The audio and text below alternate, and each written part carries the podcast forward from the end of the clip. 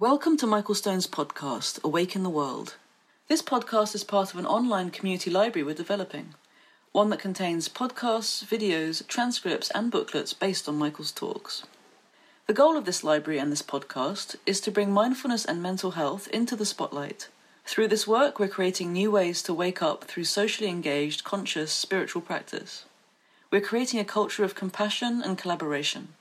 We've left our physical monasteries and we're bringing them online. Before we get to today's podcast, I want to take a moment to ask you to consider becoming a patron of this podcast through Patreon. Pledging is easy and can be as little as $1 per month.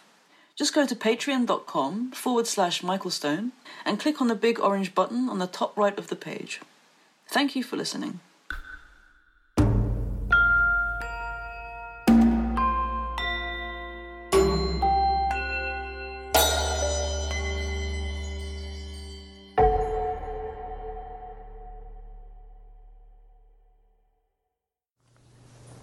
Good afternoon.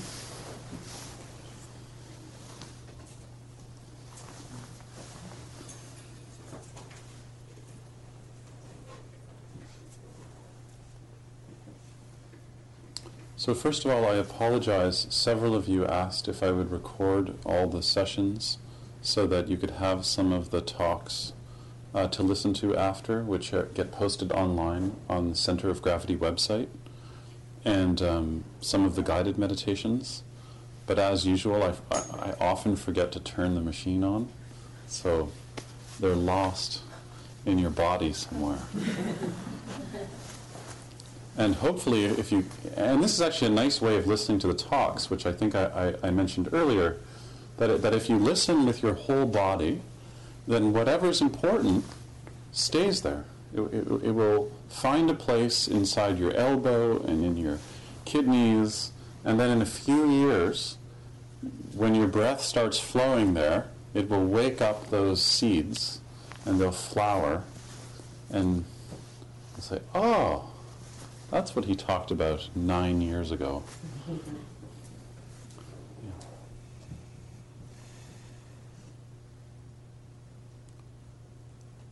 This has been a really wonderful day and a half. This is actually, for me, this is my fifth day in a row teaching all day.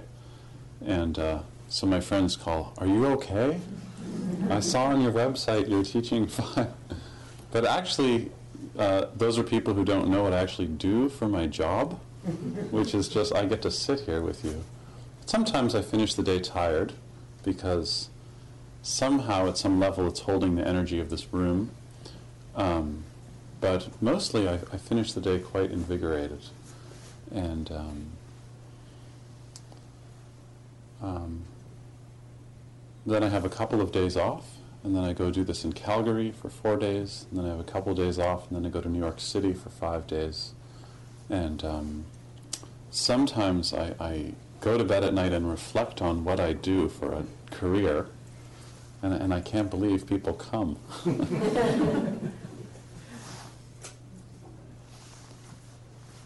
I've had this strange life where since I was a kid I've been thinking about these things and meditating on these things and hanging out on the railroad tracks and having imaginary conversations with Jack Kerouac about these things. And it's amazing that people actually show up. Um, and it's amazing to me in Toronto that over the years I'm seeing the same faces over and over again. Um, that, that means a lot to me because you see that someone takes up a practice and then uh, it, it, does something in, in, their life. And this is what's called, traditionally, it's called Sangha. And I think most people understand Sangha as community which is how many people you've got in a room determines the, the quality of your sangha. But the word sangha actually means um, having confidence in another person's practice. So this means that sangha happens even just with one other person.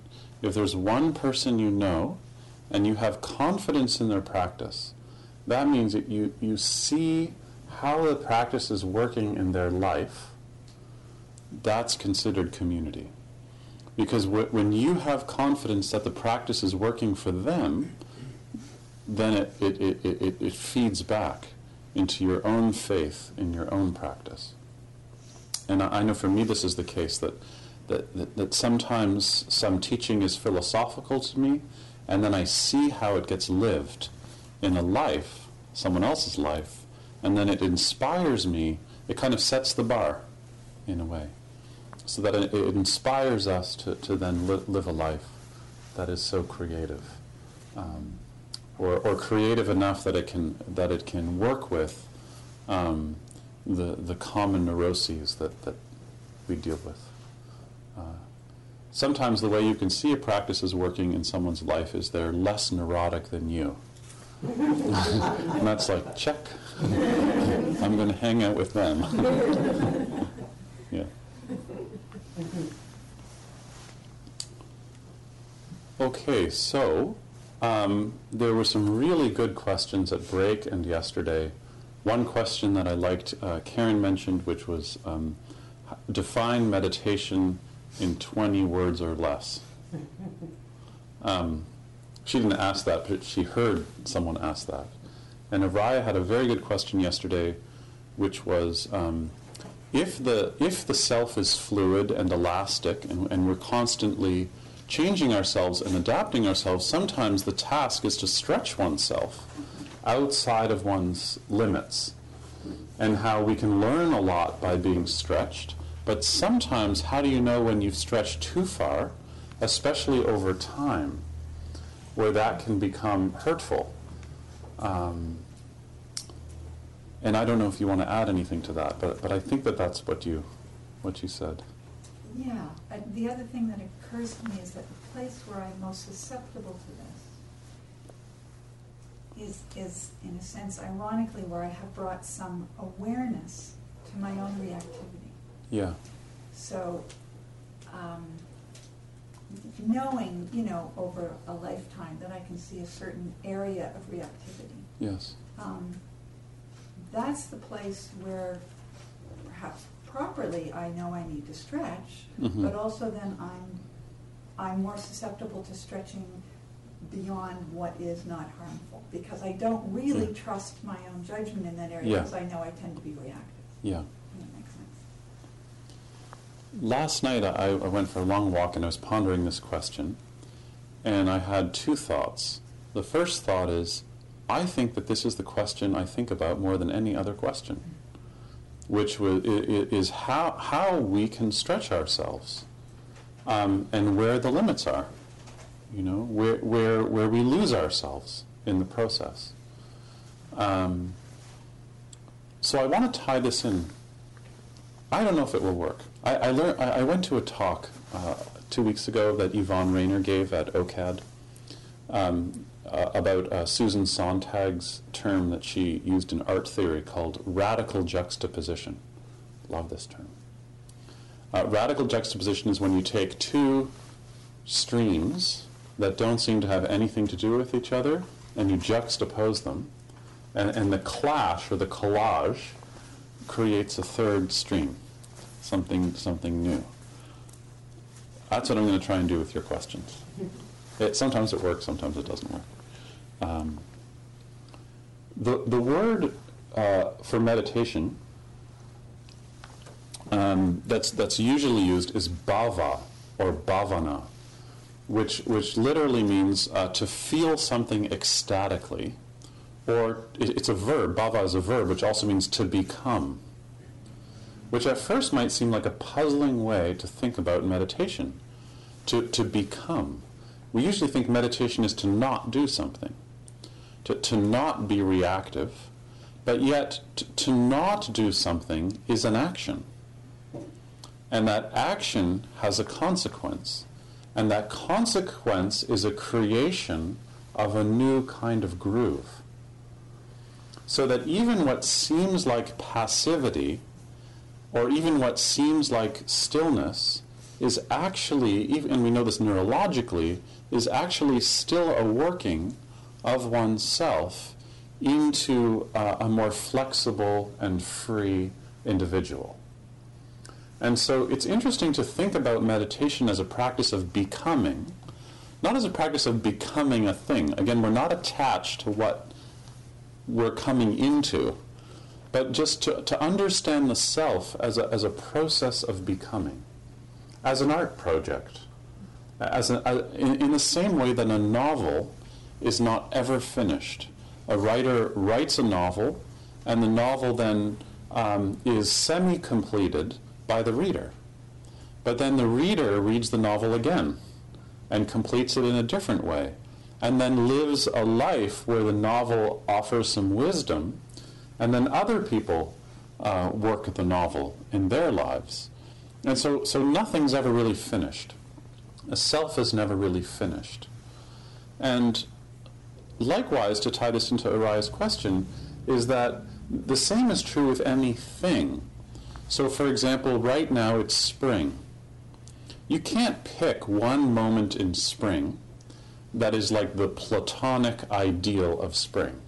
Spring is so many different things, right? Spring is not just the blooming of cherry blossoms, which are almost done now. They were very early this year.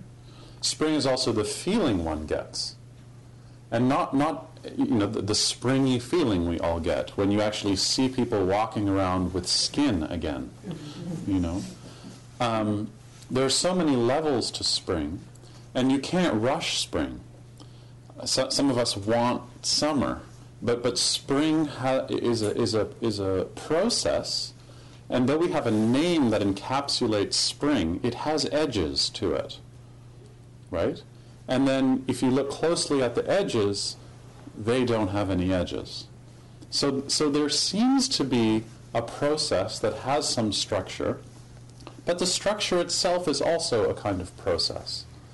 And we can look at other processes like this too. The mourning process or grief is a lot like this, right?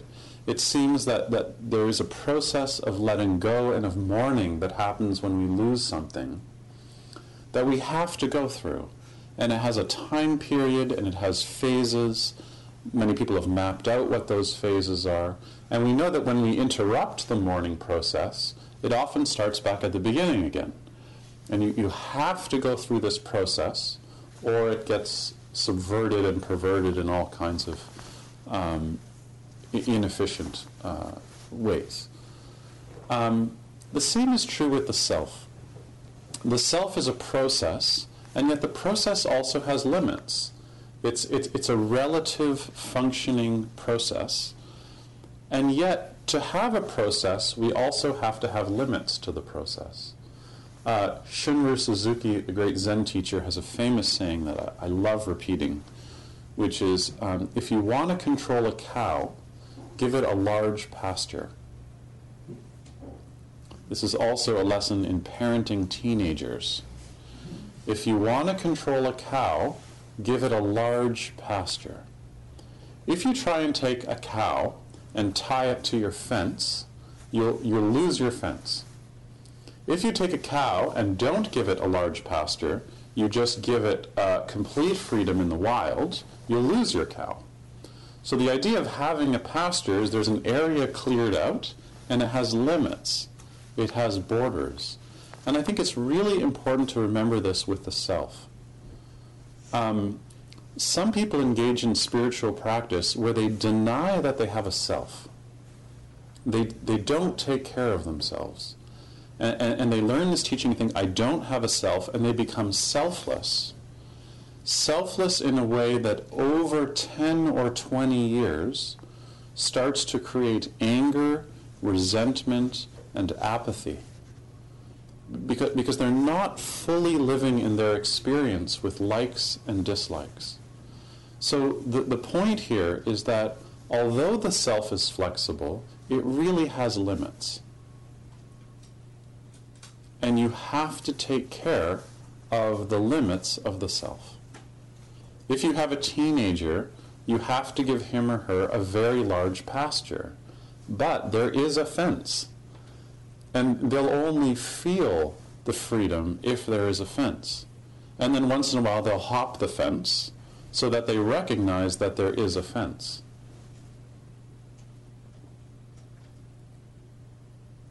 And so if we don't take care of ourselves, then um, we can't recognize that the self is fluid Because if you don't take care of yourself, then other parts of yourself start to harden. And then you don't experience yourself as fluid and as spontaneous. So, so I want to read to you uh, the last words of the Buddha because he nails it. Uh, this is the last thing he says. Um, the Buddha has an attendant who is kind of his good friend, best, best friend, Ananda. And um, I, I, think I'll just have one tangent I'll make here is that I, have never connected with the Buddha's life. I, I really like reading about the Buddha, but there's not much in his life that feels related to my life. Um, I don't come from the family he comes in. I don't have the rural background he has. There aren't details about his character that have that much relevance to me. And likewise with Jesus. I, I, I read about Jesus. It's a beautiful, ideal human being. But somehow it, it doesn't really reflect my experience. But Ananda, which is like the Buddha's right hand guy, is fallible, makes so many mistakes, often doesn't understand. He's the only person in the close circle of the Buddha that doesn't get enlightened in the Buddha's lifetime, which is helpful to know. Um, maybe that's why I downplay enlightenment. Um, so Ananda is really upset that the Buddha's dying. He's crying, and many times the Buddha, over a few days, is telling Ananda, you know, you know, don't cry. This is this is this is impermanent. This this life is impermanent. Uh, but then, right at the end, the Buddha gives Ananda this teaching, uh, part of which I think you might have heard because it's a famous passage. Therefore, Ananda, you should live with yourself as an island, with yourself as a refuge, with no other refuge, with the Dhamma, or, or this path, as an island, the Dhamma as a refuge, with no other refuge. This is kind of puzzling, because in the Buddhist context, usually we hear about taking refuge. And you take refuge in the Sangha, in the community, in the Buddha, and in the Dhamma, in the teachings, or, or the law of how things are. But he's saying to Ananda, Ananda, be an island unto yourself, and that's where you take refuge, and don't take refuge anywhere else. Another puzzling thing about that if you think you know something about Buddhism, is that the Buddha says, take refuge in yourself. Yourself is an island. So for those of you who think that the Buddha taught that there's no self, here, here's an example of him saying, take care of yourself. Take care of yourself as you would take care of an island.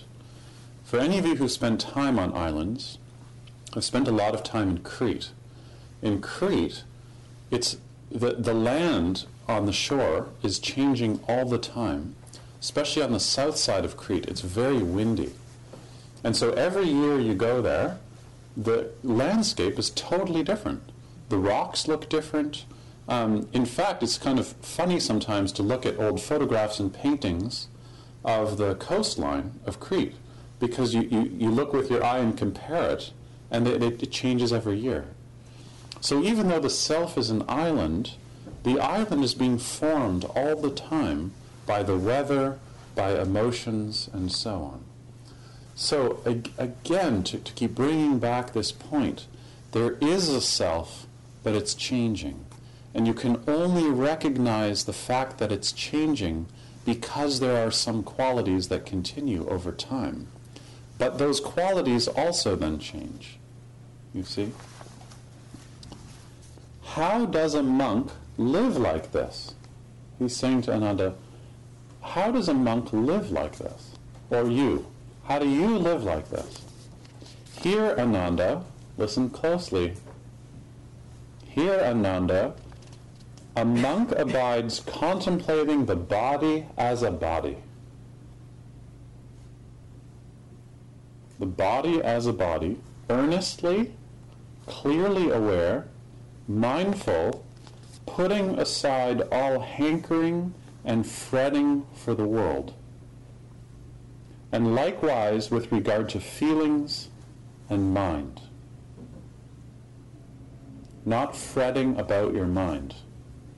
Not fretting about your feelings. He's not saying you rise above your feelings. Do you hear him saying that? Does he say you leave your body? No.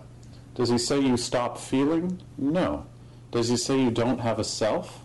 No. He says you have a self, it's unique, you take care of it. You have feelings, and you don't fret about them.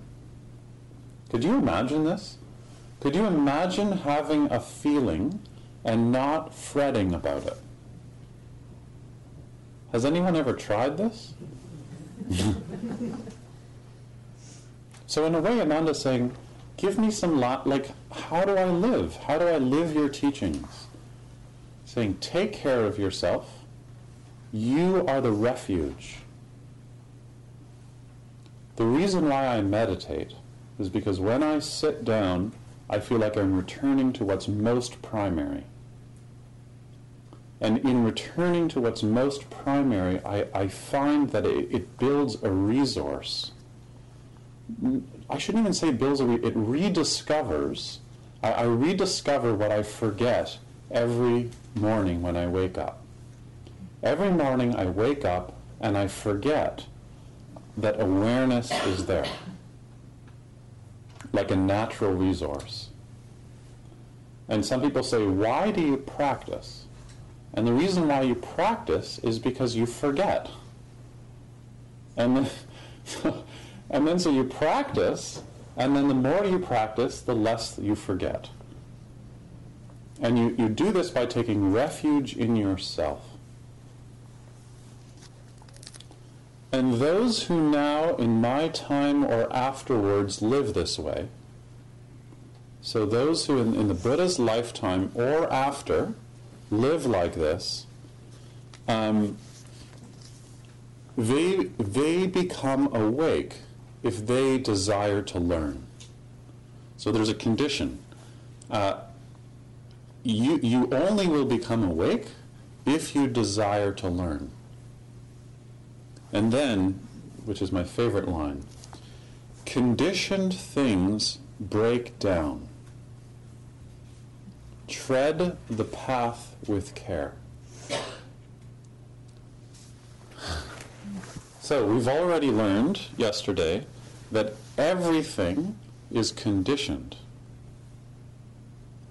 Everything you see is conditioned.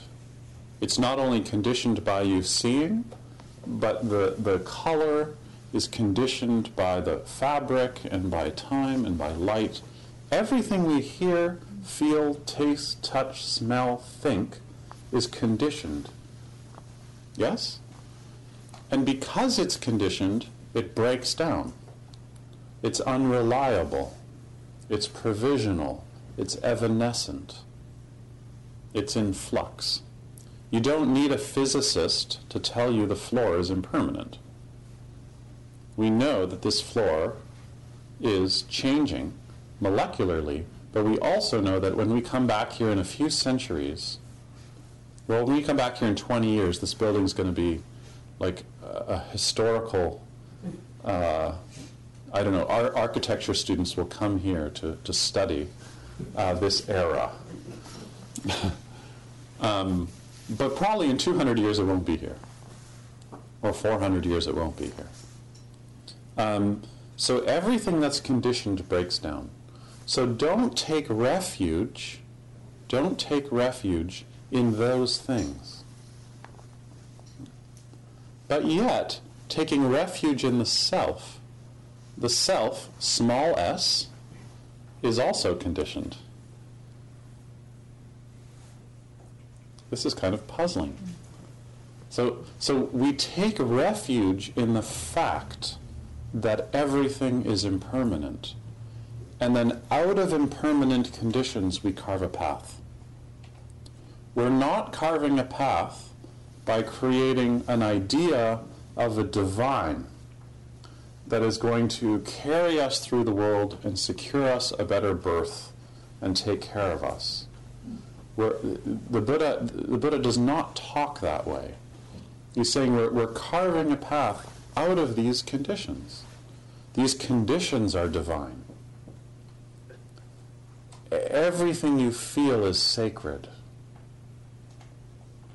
Who are you to say that one feeling is sacred and another feeling is not? And, and the Buddha is just saying, you know, tread this path with care.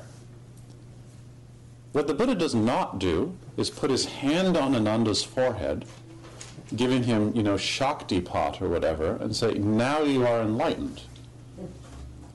The Buddha is not saying, I am a god and I'm going to enlighten you. If you think you are Ananda, I like to think of myself as Ananda, the lesson here is also that nobody can do this for you. When I first started teaching, I, I just didn't have any money. So I had this idea for a, for, for a business where I would practice for people who don't have time to practice. So, like CEOs, um, dictators, you know, people people who just didn't seem to have the time. George Bush didn't doesn't seem to have the time to practice, and so I, will do the practice for you, and then you pay me, and then you'll somehow receive the benefit, like psychic air miles or something. Um, anyways, that that never came through. The point is, is that you, other people can't do this for you you, you have to put in the time and you have to sit with your particular turbulence. And, and in that way, you become an island and a refuge. And then our relationships become much more um, alive. Because when we have that internal relationship with our own uh, self, um, then we can more clearly be in relationship with other people. And hopefully with other people who have a relationship with the depths of themselves. That's not usually how humans work. Usually we choose people who are as unconscious as we are. For whatever reason, like as undifferentiated. I think this is probably the psychology of codependence, right? is, is you, you tend to choose somebody who, who, who has the same kind of relationship with their inner life that you do. And, and yeah. Those are the first three marriages. The, the rest of them are, are really. Um, Or maybe they're just as devastating, but you get used to it. but in order to really have relationship, we have to have a relationship with ourselves. Taking refuge. This is not the popular way of talking about the self in a spiritual context, which is that the self is this thing to get rid of. This makes no sense. I, know people who have no sense of self and they're institutionalized. And they should be institutionalized because, because they, they, they can't negotiate self and not self. So, so there's a spectrum here, which is what the Buddha is articulating. That way, when we get into relation li- life and people are stretching us, outside of our habits, we have, we have an island, we have something to check in with internally that allows us to see, oh, this, this is right, this is not right. Okay, this is not right and it's not been right for seven weeks. And, you, and, and, and through the practice, you, you, you're still, and you start to feel, oh, this has not been right. And then memory comes in, and oh, I remember one time I tried this, Right? So there's the wisdom part, right? That one time I tried this, it didn't work. I'm trying it again, still doesn't work. I know I'm a fluid self. Michael told me that in the workshop. I sort of believe it. I read Derrida and Foucault, and they told me the same thing. but actually this doesn't work for me. Yes? And then we're human beings, so then we, we have to express that this doesn't work for me. And then in the expression of it, we find the self again. Yeah? And then there's a self in relationship to another self. And then in that relationship, there's enough of a boundary created that then we can forget about it. And then the fluidity comes back again. But you can't have fluidity without those boundaries. You see? And this is the paradox. You can't have freedom without the fence. Teenagers.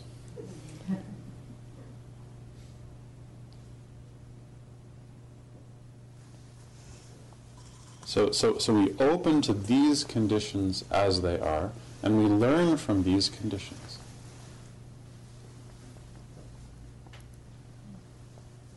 And this is a kind of radical honesty, actually, and nonviolence. Back to ethics again.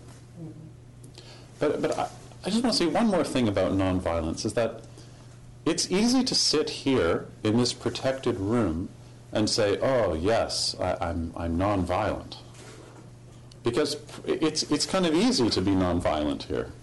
Well, if we were here for a month in this room, you, it would start to erupt. But,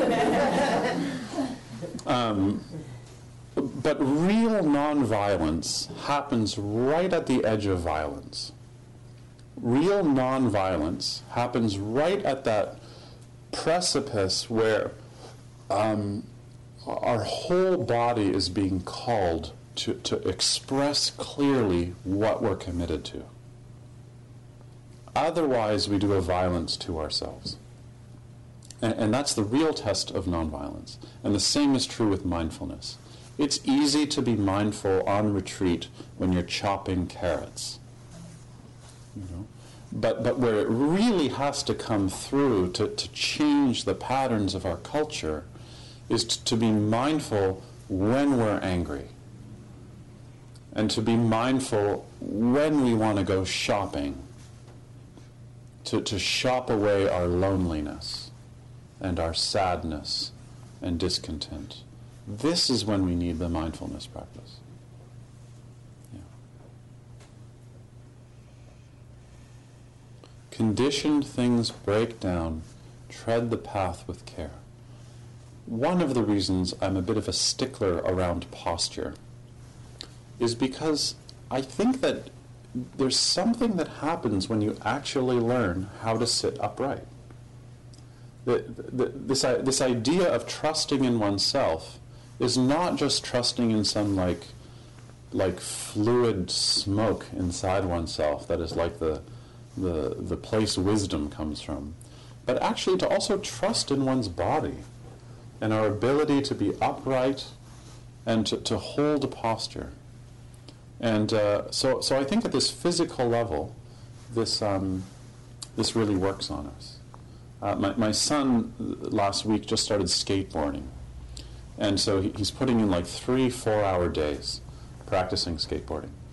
And um, he, he's, not, he's never really been into anything too physical. This is like his first, and just to watch his self-esteem um, expand as he becomes more agile with his body. We all see this with kids, right? It's it's really incredible. Um, so so this is something I think that happens in, in the posture also. This doesn't mean if you're lying in a hospital bed and you can't sit up, that, that somehow you can't find those resources. Of, of course that's not true. Um, but, but to find a posture where you can really start trusting in the body, even if the body's in pain, um, comes out of this attentiveness to breathing. And then we become an island unto ourselves.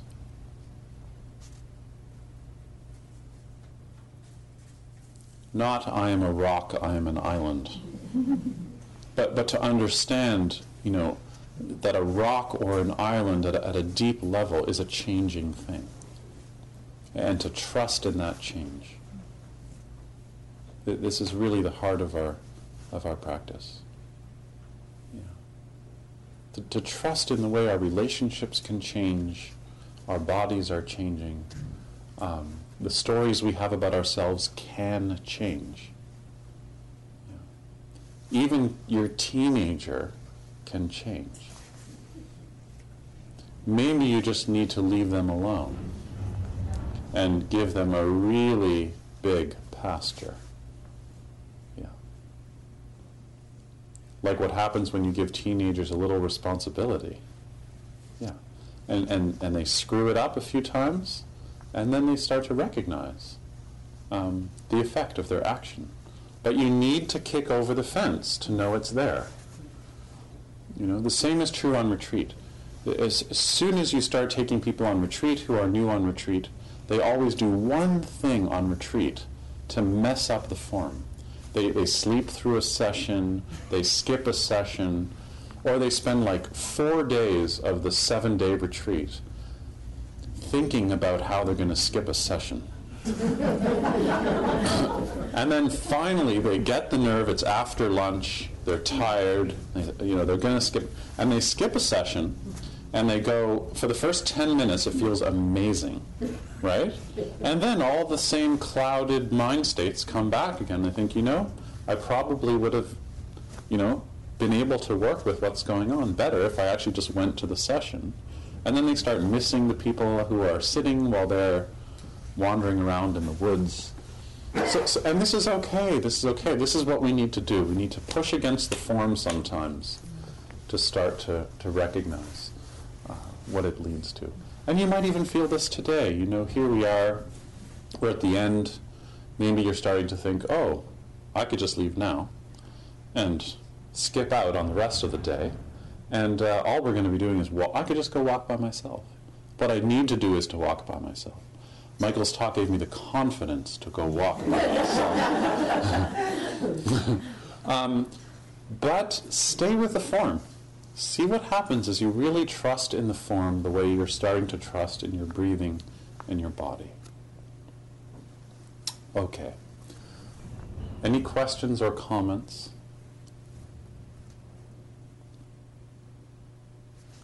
Really? Yes. Earlier, I think today, was you mentioned something about big attachment versus small attachment. Yeah. I was just wondering if you wanted to say a little bit more about if you want me to say a little more about that. um, yes. Um, so the words are raga and dvesha, um, attachment and aversion. And, and attachment is, is leaning into our experience, and aversion is leaning away from what's happening. And most of the time, um, we're aware in our lives of the big ones, because they're the places where we have the most the, the largest symptoms, right? So, like if I ask you, you know, w- you know, where are your patterns of attachment and aversion? You'll describe, you know, something around whatever, an eating habit or a shopping habit or, you know, whatever, right? Where you're attached to your kid or. Well, those are the ones you know already. And so those are the ones you're probably working with, whether you know it or not. Those ones are not really the problem. The, the main problem is that during the day, every second, the mind is doing this liking things, not liking things, wanting things, not wanting things, liking this smell, not wanting that, looking at that, not wanting to look at that. And those little ones, over the hour, over the day, over the week, over the month, over the year, those are the ones that start to become exhausting. for therapists, when we have strong ideas about how therapy should be and how other people should heal, and a strong attachment to the outcome, then when we're working with people, we're constantly having attachment because we feel they're making progress, and then aversion when they're not making progress progress according to our idea, and that is what creates burnout. It's all those little likes and dislikes all day long over the years that burn us out. People don't burn out from working with people. People have burnout because of bad theory. Not bad theory, but attachment to their theory. That's what people burn out on. That they're burning out when you, when you hear people talking during burnout about what's going on. That you know, I can't hear another story. If I hear someone else's story, I'm going to shoot myself. You know, have you ever felt like this? Um, the, the reason is usually because we're attached to a certain way or a certain outcome for people. And, and, so that's an example of the small attachments and diversions through the day. I could give many more examples, but that, that tire us out over time. So some people say, you know, what is, how does mindfulness help with the big ones? Well, well, that's obvious, I think. But what's less obvious is how attention every moment in our day, you know, you know, keeps a kind of non-reactivity that works psychologically and physiologically to, to take care of the low-grade reactivity. Yeah. So if you think your mindfulness practice is more working out the big stuff every day, um, take a closer look and see how actually attention to the small things is actually what um, takes care of our chi or our prana so that we're not exhausted, we're not tired. Yeah. Check in to see do you, do you finish your days tired? You know, at, at 8 o'clock, are you an exhausted person? You know, and, and really just check in to see, you know, what is the exhaustion? Is it, is it really that there was a big event in the day or three big events in the day? or that you didn't get so much sleep last night? Or is it kind of like a low, low grade um, flickering that it was happening all day that made you tired? And, and, that's actually taken care of for those of you studying with me the Satipatthana Sutta. That, that's in the fourth foundation of mindfulness. Uh, um, gross and subtle mindfulness. But does that? Yes. Alicia. Back to the teenager or the cow. the teenager or the cow. yes. As always happens when I hear you speak, as you're saying, I'm like, oh yes, I get it, I get it, and then I, so I start to think about it, I don't get it. So, and I, I have a feeling I know what you're going to answer, but is the freedom within the pasture? Like when you say that you need the fence to have the freedom, that's yeah. so that you recognize when you get to the other side of the fence that there's freedom, or that you can then come back in within the boundaries and have freedom? Both. right Let's talk about it, instead of talking about it from the teenager's perspective, also talking, of, you don't have teenagers yet. 11. 11. um, but from our perspective too, like what's it like as a parent when you're when you, you, you don't put down clear boundaries right out, out of your own fear of maybe expressing yourself right? This is what I was hinting at this morning around sometimes when, when therapy, you know, big T therapy, doesn't put a foot down and say something about, for example, ethics, right? And, and, and we're a little waffly. Um, as parents, we're not serving our kids, right? And so, so, so the, the action of putting down the boundary, even though it's hard, is a way of raising ourselves. Right?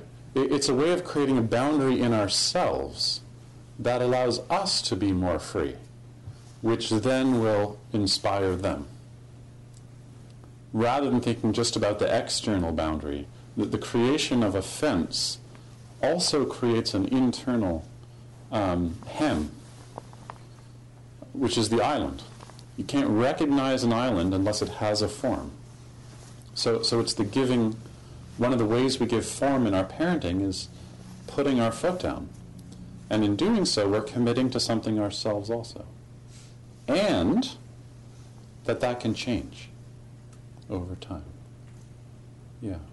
Um, uh, a, a girl, I, I, I was looking after a few kids, and, and the girl said that the ice cream truck came, and, and this little girl ordered uh, a chocolate ice cream, and then after the guy made it, she changed her mind.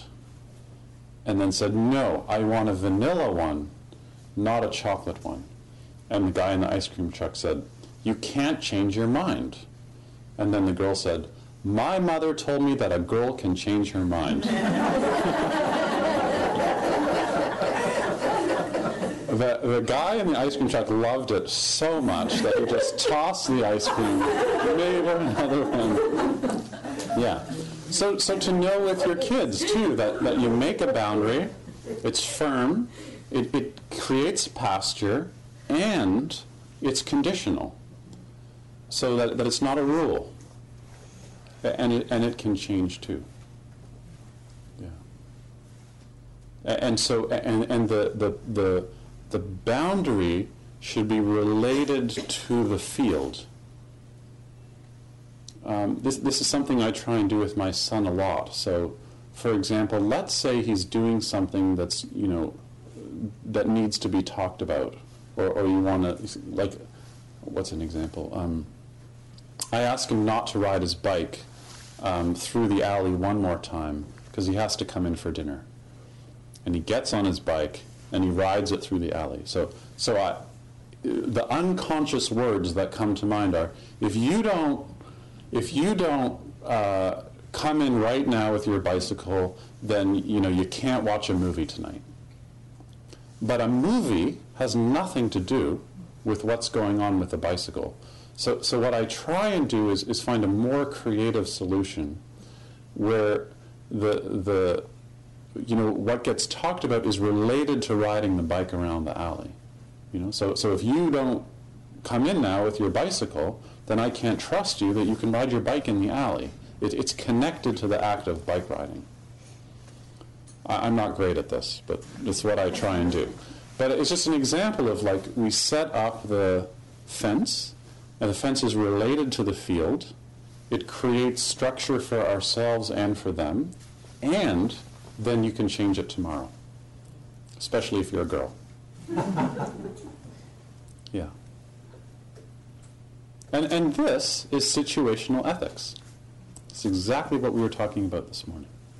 Yeah. So to re- I'm just thinking back to where this question came from, Uh-huh. was this idealization of how big my field should be. Yeah. So, um, a kind of aspiration uh, in a given moment to be able to manage a bigger field than, let's say, I can. Mm-hmm. So it, it strikes me that it's, it's about a certain level of profound self-acceptance that doesn't turn into a story about this is the kind of person I am, always have been, will Yeah. always be. Yeah. But at the same time, really seeing where the limits of this moment are. Yes. Yeah. In a more extroverted sense, how many people do you know who are out there changing the world whose relationships are a mess because they're out there changing the world? Remember yesterday, what do you call the world? How do you change the world? And the answer is this is a good question. How do you change the world? And the response is so sharp. What do you call the world? And I don't want to say for one person changing the world is, you know, flying around giving lectures on greenhouse gases, and they're doing more than someone else who's washing laundry. But at different phases of your life, how big your field is will, will change. Will change. But This this this spring, I have uh, a lot of energy, and I'm traveling around. Then I take the summer off, and I do little things in the garden, which is changing the world. Tiny little things.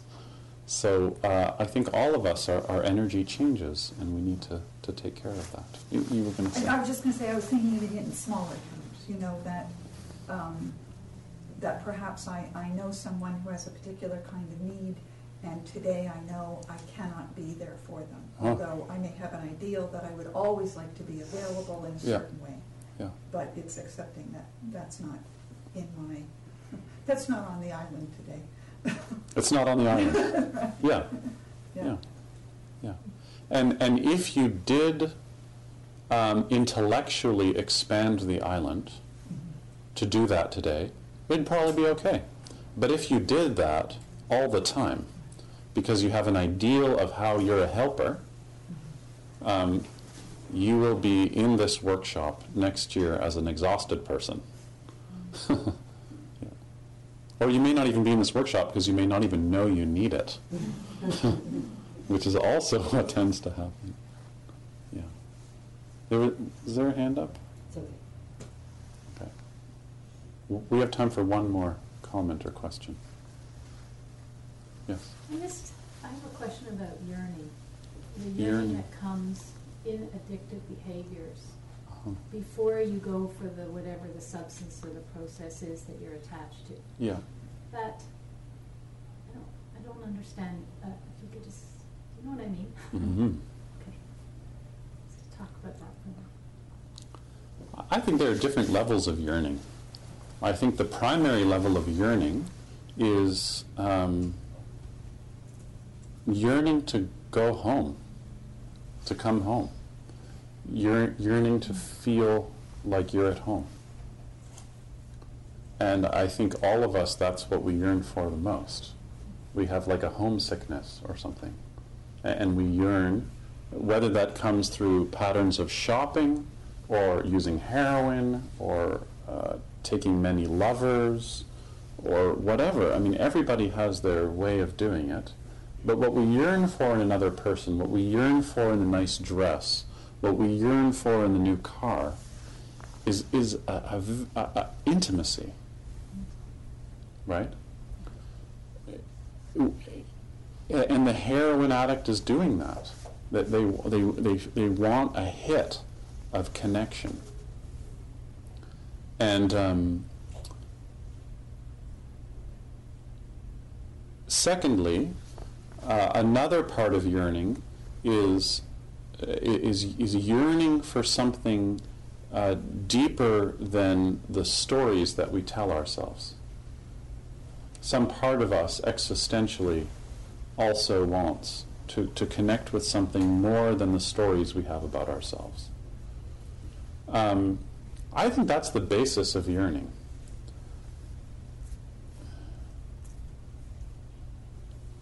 Yearning usually comes in the form of craving.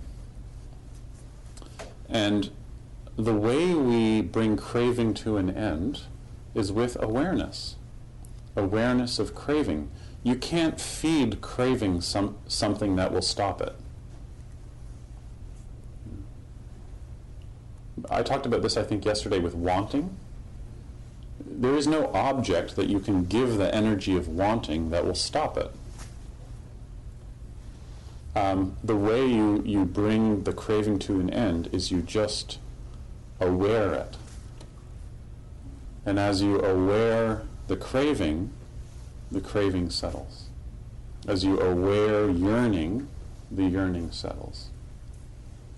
And then there is a good kind of yearning, which is recognizing uh, a possibility, which we would call, I think in psychology, it's called positive idealization.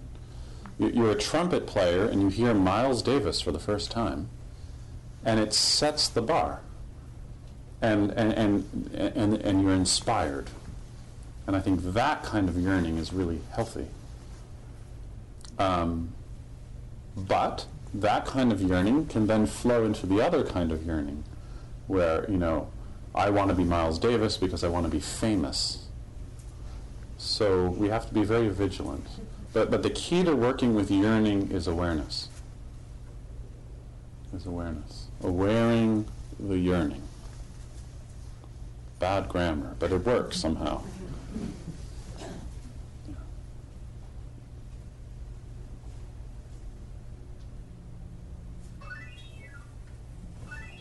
Time's up?